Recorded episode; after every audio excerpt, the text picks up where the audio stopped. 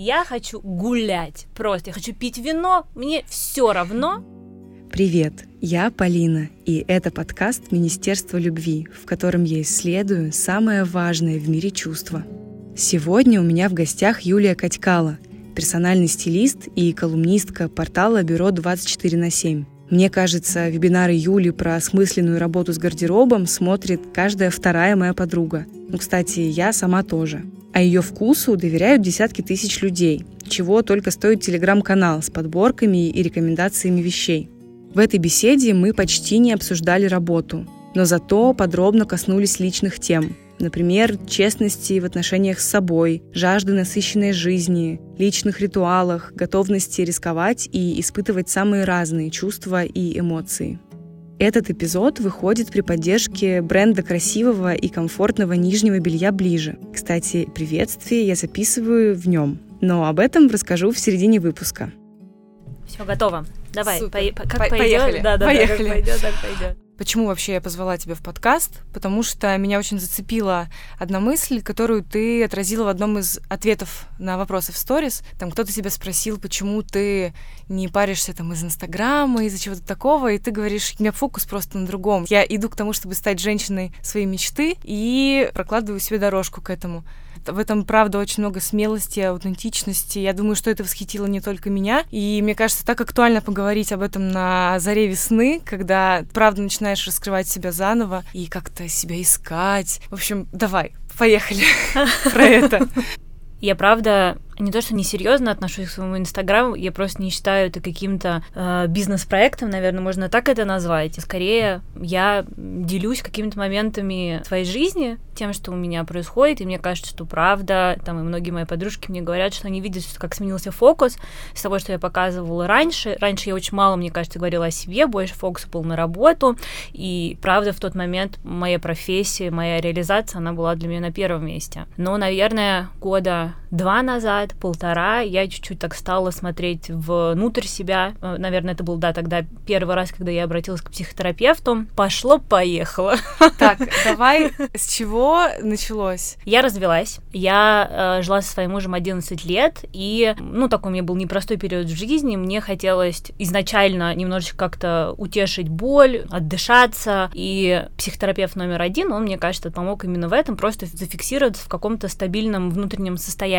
Но после я, когда уже, скажем так, отдышалась, я нашла психотерапевта номер два. Сегодня будет, о, мне кажется, сегодня слово психотерапевт Давай будет- посвятим, слушай, да, я будет только за. повторяться очень много раз. Вообще, в целом, да, у меня возникла вот эта вот э, формулировка женщины своей мечты, потому что фокус... он- Офигенная, просто хочется забрать себе в ежедневный лексикон. Она очень классная. Я не помню, где я его услышала, у кого я прочитала, но мне тоже это супер запало в душу, потому что классно, да, потому что получается фокус, он внутри себя. Тоже после вот этих сторис мне писали девушки с тем, какие вообще характеристики входят какие-то в это понятие девушка Кстати, своей да. мечты. Готовы сейчас? Могу. Мне кажется, слушайте, это такое универсальное определение, каждый сможет найти, дать свои описания. Для меня скорее на первом плане стоит эмоциональная смелость, жить сердцем, а не головой, и исходить из своих истинных желаний, быть такой свободной духом, свободной от э, каких-то предрассудков и правил, которые нам навязывает общество. И,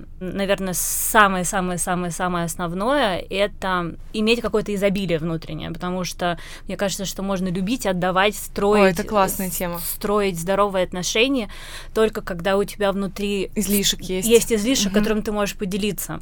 Поэтому изначально, мне кажется, в жизни фокус всегда должен быть на себе. Сначала условно наполни себя, и после делись всем самым лучшим, что есть в тебе, потому что ты так счастлива и ты так наполнена, что это просто выплескивается на людей, которые рядом с тобой. И, наверное, это то, над чем я как раз работаю со своим психотерапевтом. И очень классно она мне дает всякие задания, которые я выполняю. Есть, Домашки? да-да-да, да, домашки. Там я, я веду всякие списки и так далее. Мы как бы меня разделяем, ну и в целом любая девочка на самом деле может так сделать. Это Юля в пиджаке, это какие-то социальные надстройки, которые помогают мне реализовываться, Адаптироваться, да, да, да, адаптироваться правильно, да, к каким-то там, не знаю, внутренним переживаниям. И есть Юля без пиджака, это Юля, которую мало кто знает, ее знают, там, не знаю, мои близкие друзья и так далее, она какая-то хрупкая, уязвимая, но это, конечно, большинству, ну, скажем так, не бросается в глаза. И тебе стало в какой-то момент интереснее показывать людям, обществу, в том числе Юлю без пиджака? Я, кстати, не знаю, получается меня это или нет, потому что это не то, что очень просто не дается, и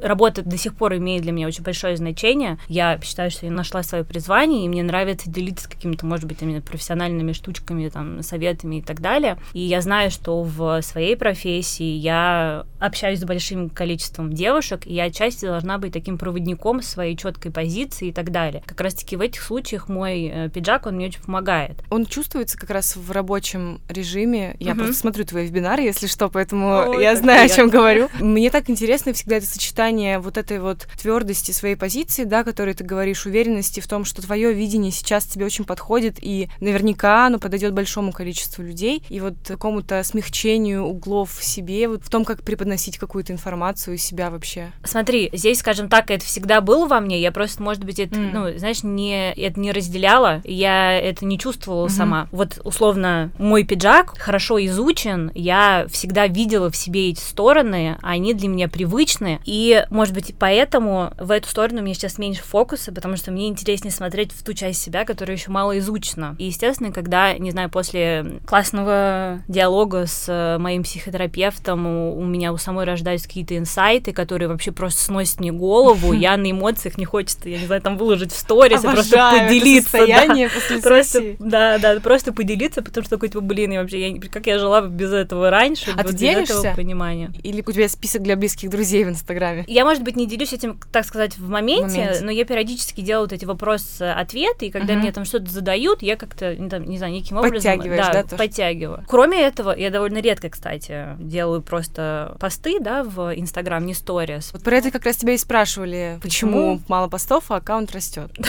Все равно люди привыкли думать и говорить цифрами. Да, ну, мне нет ответа на вопрос, почему я редко публикую посты, просто я не хочу, не знаю, это, мне кажется, это достаточно. Самый честный, достаточно, да. Я, когда у меня есть какое-то желание, когда мне есть о чем прям так написать, я mm-hmm. это делаю. То есть раньше я никогда не писала о, не знаю, своем каком-то личностном, например, развитии. Так вот я посмотрела, не знаю, там пару дней назад, у меня там вот несколько постов, там итоги года, я писала там про свой день рождения, какие-то итоги, которые для себя сделала. И там как раз, в общем-то, во всех фразах, которые там написаны, я прям так сама перечитываю, я вижу работу над собой, работу с психотерапевтом, я вижу путь, который я прошла. Потому что мне кажется, что, конечно, за последние два года я, наверное, стала... Я не буду говорить, что я стала там другим человеком, но я очень сильно изменилась, я очень сильно выросла, я прям это сама замечаю. Да, мне кажется, так важно признавать и себе присваивать этот опыт, потому что иногда этот рост болезненный, особенно в моменте, но так классно иногда оглянуться. Давай подробнее про психотерапию, как ты пришла, как ты решилась, нашла ли ты своего терапевта и так далее. У меня есть близкая подружка, с которой мы, в общем, периодически делимся всякими э, специалистами, к которым ходим, и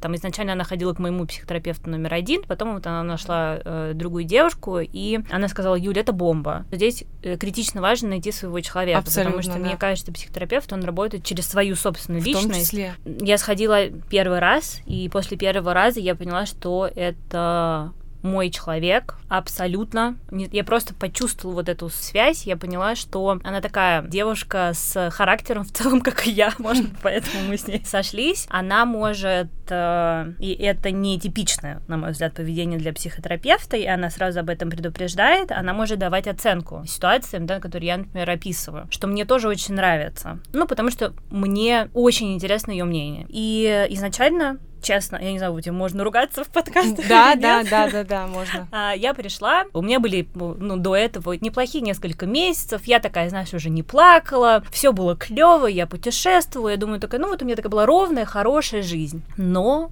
мне, конечно, этого мало. Для того, чтобы ощущать себя счастливой, мне постоянно нужен какой-то надрыв, наверное. Я пошла к ней и сказала, такие события произошли в моей жизни. Я говорю, я так боюсь просрать свою жизнь, так боюсь упустить что-то важное в какой-то бытовухе, череде дел. У меня был такой момент, что у меня, я наладила свой рабочий график, я перестала работать каждый день, я очень четко, меня появилась стенка там до этого, которая прям моя стена. Привет, Настя! Настя. Да, привет, Настя. Да, она подписана на тебя, я уверена, что она будет слушать. Да. Я заканчивала работу, и мне не хватало сил на жизнь. И мой психотерапевт Даша, она дала мне э, задание составить два списка. Это список «я хочу», это список вещей, каких-то активностей, которые даются мне легко, которые я делаю в радость, которые наполняют меня, приносят мне счастье. Второй список «я должна» и туда э, записать любую активность, которую ты постоянно откладываешь на потом, ты заставляешь себя. И после того, как я составила эти списки, она мне сказала, вот постарайся список «я должна» полностью минимизировать по возможности, исключить, делегировать, если это какие-то рабочие задачи. И, как тебе сказать, у меня не то, чтобы я такой человек, мне вообще в целом невозможно заставить делать то, что я не хочу. Просто нет. Я в этом плане бунтарка, я, не знаю, хлопну дверью и так далее. И у меня мой список, он это не то, что, знаешь, там было три листа А4. Там было, не знаю, может быть, пунктов 8, наверное. Но как только я их убрала, а я их убрала достаточно быстро, во мне высвободилось просто колоссальное количество энергии. О, это вообще супер Просто тема, да, я понимаю, о чем. Я сняла с себя груз, то есть вот реально 10 матрасов я с себя сняла, и в моей жизни сразу появился спорт, потому что вот я стояла, я помню, что вот мне был день рождения, я там, я всех приветствовала, друзей, и сказала, последние несколько месяцев не могу стоять, я просто не могу стоять на месте. Столько энергии, да? Д- Аж Это колбасит. вообще просто колбасит. Я говорю, я стою на улице, у меня ощущение, что подо мной плавится асфальт. Я там выкладываю тоже всякие сторис из спортзала, и мне некоторые девушки пишут, ничего себе, какая сила воли. Я вообще не верю в это понятие, не верю в понятие сила воли. Я не заставляю себя э, заниматься спортом. Я бегу туда, потому что я хочу это делать, потому что это приносит мне просто очень много драйва в жизни. Но это не значит, что процесс тренировки всегда простой, легкий, и ты нет. припеваючи там Нет. выполняешь каждое упражнение. Нет, я вообще нытик. То есть мой, мой тренер, она меня вообще всегда, она меня всегда жалеет. Она мне такой, ты молодец, уже, уже пять минут на эллипсе, ну давай еще пять. Я такая, «Ой, я не могу. Да, как раз э, в тему того, что везде нужен свой человек. И в психотерапии, и тренер, и врач, и в России, мне кажется... Да, вот, кстати говоря, да. А знаешь, мне интересно сейчас вернуться немного в тему вот того, что ты убрала лишние пункты из этого списка, да, из списка «должна». Как в этом не застревать? Очень часто, и в моей жизни довольно да долго так было, ничего не шло дальше этих списков, даже если они есть где-то на бумаге. Ну, ты смотришь, ну да, фигово, тяжело. Энергии что-то менять нет, а ты говоришь, что у тебя удалось быстро убрать. Ну, может быть, две недели мне понадобилось, чтобы все это почистить. Я просто, ну, кроме этого, да, там в списке были такие, например, текущие проекты, которые я все никак не могла доделать. Я сама не понимала, почему я должна это доделать. И только когда они оказались у меня в списке, я поняла, что это, ну, это просто не мой формат. Я так не хочу работать. Я попробовала, это не мое. Как быстро убрать? Я вот так тебе глобально скажу. Я человек наслаждений. Я хочу жить легко, я хочу жить в красоте, я хочу наслаждаться красотой, я хочу создавать вокруг себя красоту. Я хочу, чтобы в моей жизни было максимальное количество счастья, классных эмоций, приключений. И, я не знаю, можно назвать это мотивацией, это просто мое такое сильное желание. Поэтому теперь уже, когда я, знаешь, там условно убрала эти пункты, я поняла, что это так дорого, это так много стоит, что я буду это охранять и защищать, чтобы опять не вернуться в состояние, когда мне хочется, не знаю, лежать и смотреть какой-нибудь сериал, вот знаешь, там вечером, а не заниматься тем, что по-настоящему меня наполняет, например, и делает счастливой. Поэтому общие рекомендации я не могу Ну, дать. мы здесь Быть мне чуть-чуть интереснее твой опыт просто. может быть, просто по чуть-чуть, по одному пункту, э, потому что даже если ты уберешь какую-то одну вещь, все равно у тебя уже будет результат. Кроме этого, не забывай, что там был еще список номер один. Это список «я хочу», список радости, можно так его назвать. Упражнение, в общем-то, заключалось в том, что нужно побольше делать э, вещей из этого списка.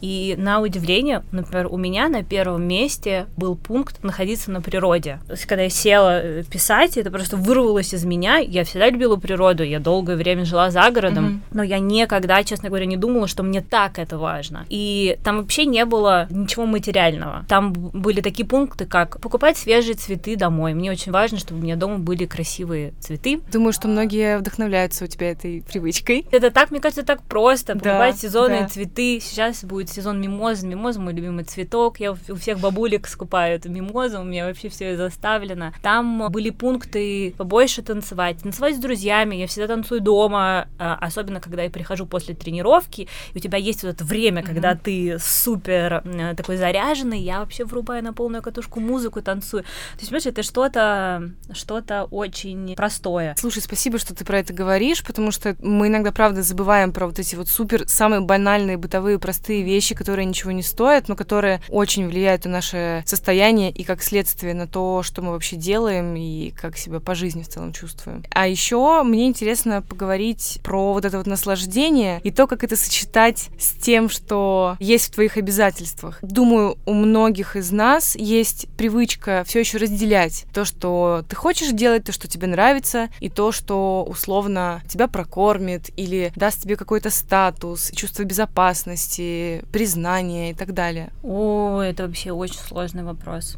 Это вообще очень сложная тема, честно, потому что я не буду отрицать, что деньги значат для меня много. Деньги дают э, уникальную возможность. Когда они у тебя есть, у тебя появляется возможность думать о чем-то другом. И это единственная, наверное, причина, по которой мне нравится их зарабатывать. Потому что мой фокус, он, понимаешь, да, смещается Конечно. на другое. Я так э, счастлива, что профессия, которую я люблю, она... Призвание, ты говоришь даже, это какой-то новый да, уровень. Да, да, да, да. Мне кажется, что я прям нашла свое место, скажем mm-hmm. так, и я чувствую себя на сто процентов реализованной. Это чувствуется. Но мне очень нравится, что моя профессия, она, кроме счастья, приносит мне и деньги в том числе. Потому что у меня есть и, и примеры, да, среди подружек, которые, к сожалению, не могут э, уйти с работы, потому что она, например, высокооплачиваемая, но она не приносит счастья, и это, конечно, все супер непростая история. Да, это для многих такой конфликт. Конечно. Совместить эти сферы. Я не хочу углубляться в профессиональные темы, но мне просто интересно коснуться немного. Было ли у тебя так всегда этот матч, или ты прошла определенные периоды турбулентности вот в этом поиске? Конечно, абсолютно. Вряд ли ты где-то об этом много говорила, я, по крайней угу. мере, не видела, поэтому, может быть, ты сейчас поделишься. Как вообще я пришла, да, в профессию? И несмотря на то, что моя мама занимается производством верхней одежды уже очень много лет, и условно я выросла в среде, когда она живет в Пекине, и я там лет с 14 к ней э, летала для того, чтобы, ну, в общем, я там видела производство одежды и так далее. Мне никогда не приходило в голову, что я тоже буду заниматься одеждой. Я закончила РГГУ, я училась на специалиста по связям с общественностью, но после того, как я закончила университет, я сразу поняла, что это вообще не мое, я не офисный mm-hmm. человек, я не могу сидеть в офисе. И почему-то я решила, что мне нужно сделать собственный бизнес, какой-нибудь магазин, чтобы продавать что-то. То есть это, знаешь, это тоже в 21 год это вот было вот так в голове, вот каша просто. И мы тогда с, на тот момент с моим молодым человеком, который потом, за который я вышла замуж, мы, значит, с ним у нас было несколько попыток сделать собственный mm-hmm. бизнес, который не заканчивался вообще просто ничем. мы э, по факту просто просрали все деньги, которые были. вложили, да, которые были, и это был несколько несколько лет мытарства. Я какое-то время работала в топ-шопе стилистом, собственно. Но это тоже долго не продержалось, потому что, не знаю, мне нет ресурса, я не могу работать по 10 часов в день. А я робот-гедонист. Мне надо отдыхать. К вопросу о том, что всегда ли я это чувствовала, что это мое призвание, нет. В начале пути, когда я уже работала стилистом, здесь важная поправка, что все мои друзья, они такие творческие, как я назовем это так. Многие из них работают в крупных международных корпорациях, где все четко, у тебя есть страховка, ты подписываешь какие-то оферы, делаешь релокации в прекрасные другие страны мира и так далее. Значит, были они, и была, в общем-то, я, которая такая, у-у-у, ну да, я что-то там буду зарабатывать, что-то делать, тра-та-та. Я даже пыталась ходить к ним в компании на собеседование, потому что я очень боялась, что моя профессия, которой мне То, нравилось заниматься, себе. да, угу. что она не будет приносить мне деньги. Мне кажется, такой тоже момент сложный вот в том, когда ты чувствуешь, что нащупал то самое, но еще не случилось этого стыковки с угу. каким-то определенным уровнем там, признания, реализованности, понимания, что да, это угу. точно оно. Это очень важно, и здесь на самом деле я так хочу сказать, что я так горела тем, чем я занималась. И так что асфальт как... плавился. Да, да, да. Тогда еще много лет да, назад. видишь, метафора прям сквозь всю, всю жизнь идет. Когда я то работала стилистом, потом я на несколько лет делала перерыв, и так или иначе работала в fashion -сфере, да, в моде, в ритейле, точнее. И, но я там занималась другими э, вещами. Я там стилизовала съемки, продюсировала съемки, всякие каталожные для интернет-магазинов. После у меня была попытка, я открыла свой интернет-магазин, потому что мне казалось так логично, что там у меня мама живет в Пекине, да, да, да. Я уже продюсировала съемки, я как бы все смогу. По факту, конечно, количество Excel таблиц, отгрузки со склада, оно просто высасывало из меня всю энергию, потому что я и цифры это вообще две, две разные. Гуманитарий, эм, приветик. Да, да, да, да. В один момент я просто поняла, что я больше не могу я вот хочу всегда жить сердцем, знаешь, а не головой, я не знаю, сегодня сказала или нет, я помню этот прекрасный момент, когда была супер адская неделя, я разбила машину, там в шлагбаум просто въехала, все снесла вокруг, кот опрокинул стакан воды на мой ноутбук, и мы с моим мужем поняли, что ну, мы должны были улетать в Тоскану, перекраситься на и мы поняли, что мы перепутали даты, и, в общем, наш самолет улетел за день до этого. И, в общем, получилось, что все деньги, которые были в бизнесе, в магазине, нам пришлось вынуть для того, чтобы перекрыть все. Я там купила сразу все ноутбук, мы там поставили машину на ремонт, мы купили себе билеты, и когда мы оказались в Италии с нашими друзьями, мы жили на прекрасной вилле, все было так красиво. Я отпустила себя и сказала, пофигу, я хочу шопинг, я хочу гулять, просто я хочу пить вино, мне все равно, вот мы вернемся, мне пофигу, как мы будем жить. Мы уже начали тратить эти деньги, просто мы догуляемся в нулину, и реально мы вернулись домой, я не знаю, мне кажется, знаешь, у меня там 200 евро у нас осталось, вот какая-то такая история. Я такая, окей, а сейчас мы подумаем, как жить дальше. ну, это было прекрасно, это, это, были, это были прекрасные, счастливые времена, и я так, у меня ноль сожаления, что я в тот момент поступила так. Перепрыгивая немного с темы профессии и жизни сердцем, а, хочу построить такой мостик. Вот ты сказала, что тебе очень важно жить в красоте, видеть красоту, создавать красоту, окружать себя красотой. Мне это очень близко, и мне очень интересно, как это устроено у разных людей. У всех в итоге разные штуки работают. Почему для тебя это так важно? Я стопроцентный визуал, и мне очень нравится создавать свои собственные ритуалы. Например, когда я езжу в путешествие, я там снимаю квартиры, и я приезжаю, и первым делом я проверяю винные бокалы. Если они какие-нибудь там дурацкие, там не очень красивые, я иду в ближайшую Зару Home или там, не знаю, какой-нибудь магазин покупаю за 3 евро красивые бокалы для того, чтобы ну, мне приятно из красивых бокалов пить вкусное вино. Я уже говорила, что я покупаю цветы домой. Также в путешествиях, если останавливаюсь не в гостинице, я всегда нахожу какую-нибудь цветочную лавку и тоже покупаю цветы ну, такой краш последнего времени, это ароматы. Не только там... у тебя, кажется. Да, да, да. Мне очень нравятся свечи, и вообще в целом у, у Аведы, у них, я не знаю, как называются, всякие чакры, я не супер разбираюсь, но, в общем, романтические такие спреи, и у меня есть один, который я всегда пшикаю себе на подушку. И я его беру в путешествие, и где бы я ни находилась, просто один пшик, и этот аромат, он мне как будто возвращает домой. Кроме этого, жить красиво для меня значит это создавать себе поводы для праздника просто на пустом месте. А у нас есть Э, такая красивая, на мой взгляд, традиция с друзьями, они как-то подхватили в Москве на Покровке есть один отель, где изначально я отмечала свадьбу. Мы так классно погуляли, что потом я решила свое 30-летие там отпраздновать, потом 32-летие, и параллельно мои, в общем, друзья, и они так уже, о, понятно, что мы там периодически раз в год встречаемся в этом отеле, просто, который просто так, да, праздновать просто жизнь. Так, праздновать жизнь. Всегда приятно нарядиться, мне, да. по крайней мере.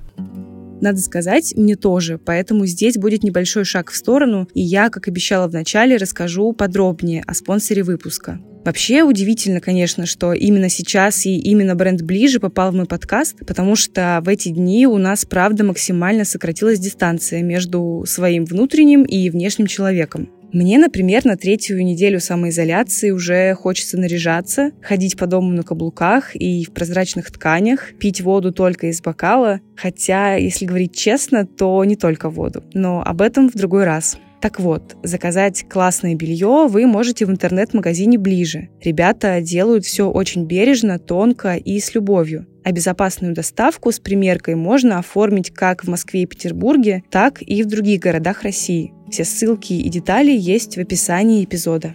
Мне кажется, что для вот таких праздников в жизни для них не нужны поводы. Ну, то есть, в смысле, ты можешь придумать сама любой, просто любой. И, и достаточно просто хочу. Конечно, я просто хочу веселиться. А для тебя это про любовь к себе? Про любовь к себе, про любовь к жизни. Я понимаю, что у всех разный темперамент, но я очень темпераментная. Я, о, мне надо выплескивать. Знаешь, как есть такие большие собаки, которых обязательно нужно там типа два раза в день по два часа выгуливать, иначе они там, не знаю, сожрут э, ножку от стула и так далее.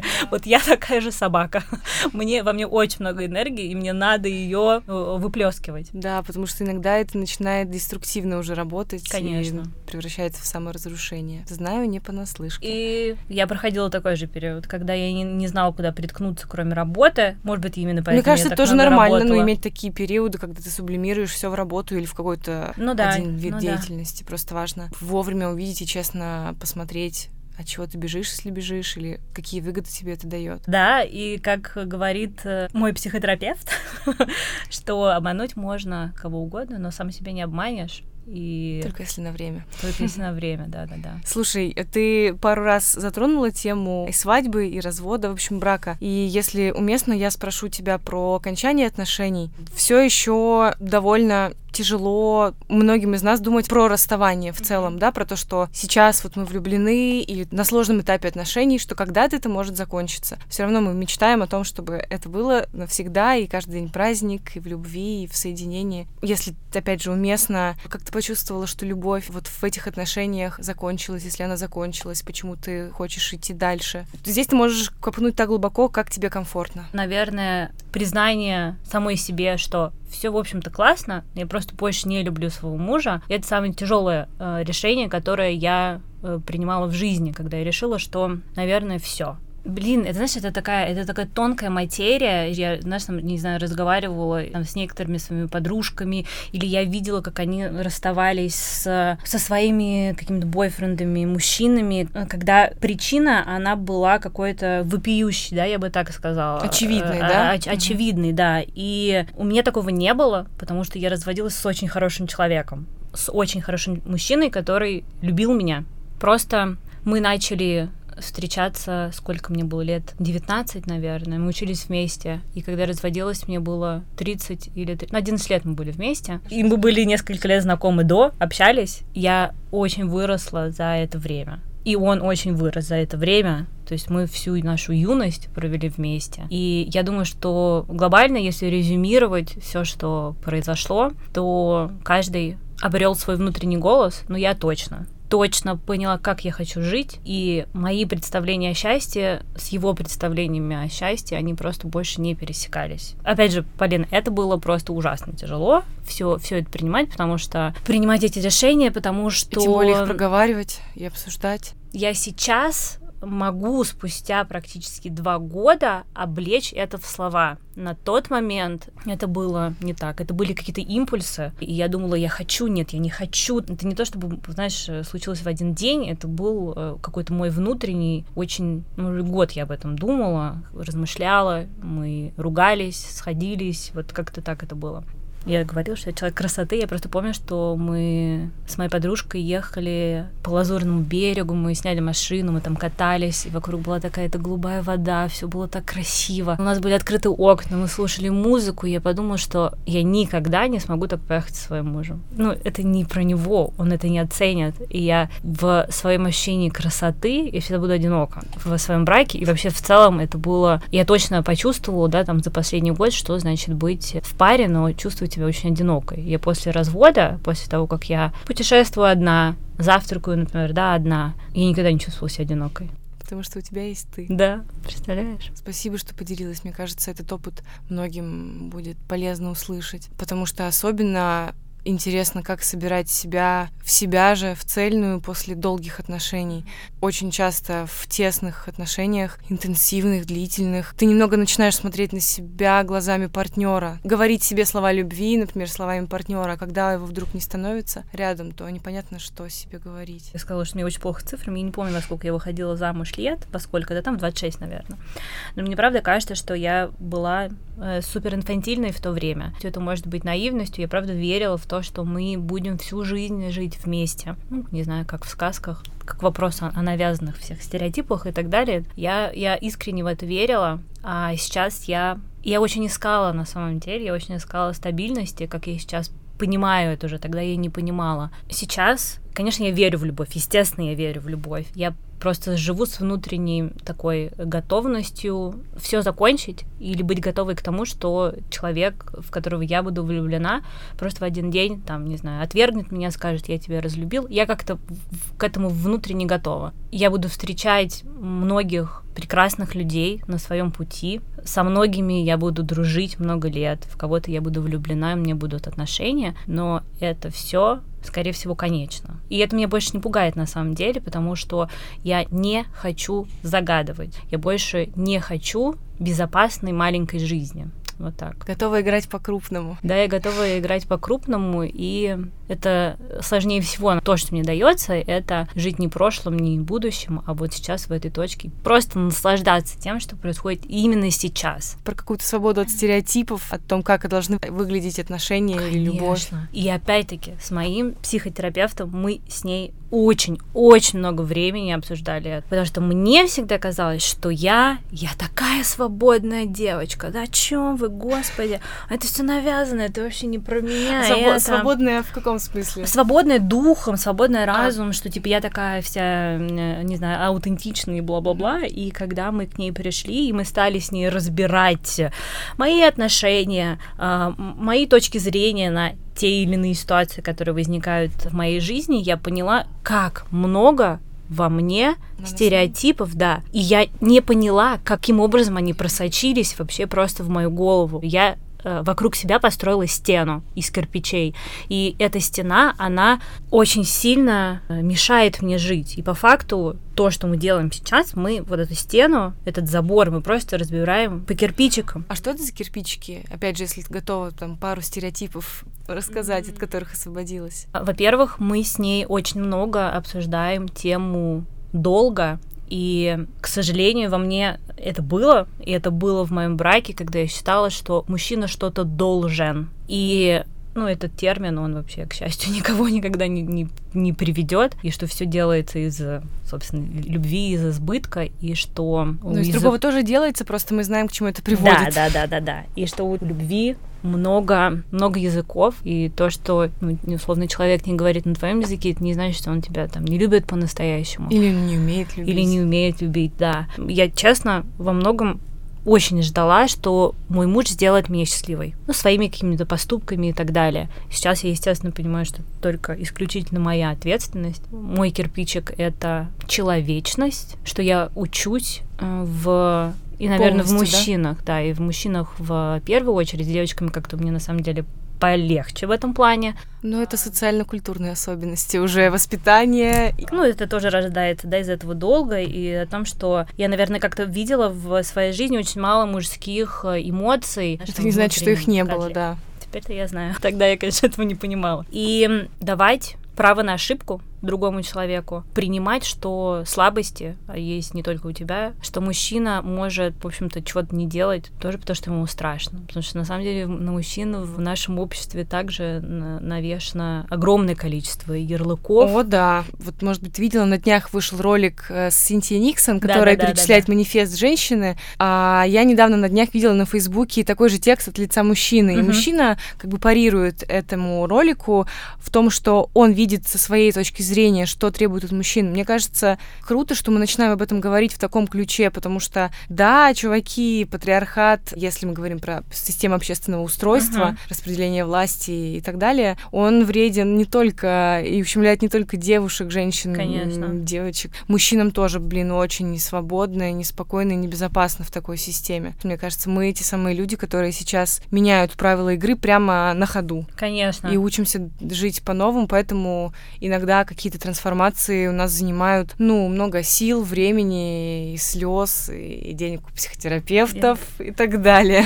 Вообще, в целом, мне кажется, что, знаешь, это такая, э, ну, там, развивая, да, эту тему, что мы сейчас все меняем, меняя в первую очередь э, себя. Да, конечно. И я раньше вообще не понимала, что значит принимать себя. Я читала миллион постов там в Инстаграме, всяких статей. Same я просто. просто, да, я такая, знаешь, я сидела, думаю, мелкий не врубается, вообще просто о чем речь, как бы что это значит. Вроде не цифра, Принять- все равно Да, непонятно. да, вообще непонятно.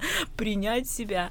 И я нашла, опять-таки, на, на терапии я нашла определение, которое стало мне понятно. И принимать себя — это значит оправдывать свои реакции и свое поведение. Что значит оправдывать? Понимать, почему ты так себя ведешь. Когда я злюсь, я веду себя вот так. Я делаю это потому что, и дальше у кого-то идут ну, там, свои да, потому что свои у меня причины. здесь работал такой триггер, потому что у меня была такая травма. Что я Да. хочу с этим делать? И вот мне кажется, что только после того, как ты оправдаешь себя, тебе станет проще Ну, принимать другого спокойно, да. человека и оправдывать его поведение, зная, что у тебя есть слабости вот такие, вот такие, а вот у человека рядом с тобой они такие и такие. Возвращаясь к теме про стереотипы, ты Мгм. сейчас говоришь э, несколько раз подряд слово оправдывать, и я замечаю в себе реакцию, что у меня есть прям четкая ассоциация со словом оправдывать, как с чем-то негативным. Оправдываться. Да, да, да, что- оправдываться, что ты косячишь, и вместо того, чтобы принять ответственность за происходящие последствия, ты находишь Мгм. всякие способы это объяснить. Но важно разделять. Нам обычно в себе довольно просто принимать какие-то классные качества. О, веселый нрав, Вообще, да.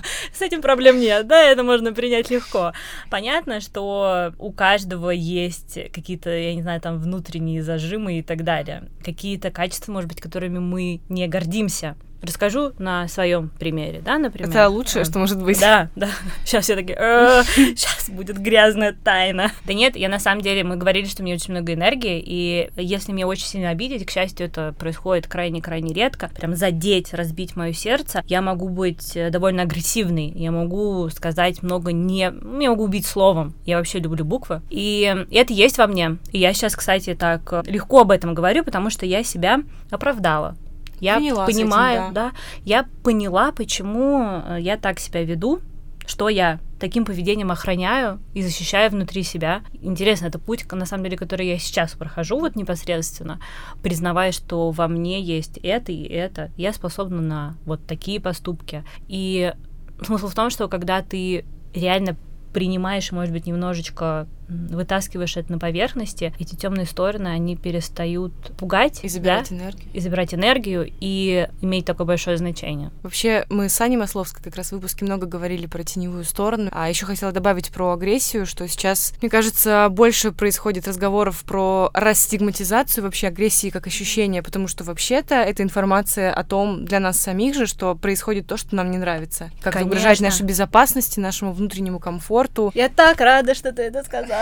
Конечно. И опять-таки, это же еще один стереотип. Это как бы меня не коснулось, но это коснулось многих там моих подружек, да, например, когда девочек учат быть покорными, сглаживать углы. Меня прям, меня периодически прям подгорает от этого, что кто-то мне говорит, как я должна решать конфликтные ситуации, да, предположим, которые возникают в моей жизни. И- Или должна ли ты защищать себя или нет? Да, например. Считаю важно про это сказать, потому что, несмотря на то, что я вся такая про любовь, мне это так интересно, я так люблю любить и Я. говорить про это, но просто важно понимать, что в любви тоже все очень сбалансировано, и она как раз самая прекрасная именно в этом полном ощущении и видении, где светлое это светлое, а темное это правда темное, не нужно как бы это прятать и заметать под шкаф, Мгм. как будто бы этого нет. И, на мой взгляд, жить полноценной жизнью это значит испытывать полный, Полный спектр, спектр эмоций. Мне кажется, что просто любовь невозможна без, с другой стороны, она невозможна без готовности испытывать боль. Так или иначе это возникает, потому что в любви ты ну, на мой взгляд, да, раскрываешься со всех сторон, ты становишься очень уязвимой. Тоже учусь этому, быть готовой к тому, чтобы испытывать все. В этом красота жизни в том числе. Получается, твой язык любви — это красота Да, точно. во всем проявлении. Спасибо, что послушали этот выпуск. И если вам нравится то, что я делаю, то можно поддержать меня небольшой суммой на Патреоне. Все подробности будут в описании эпизода.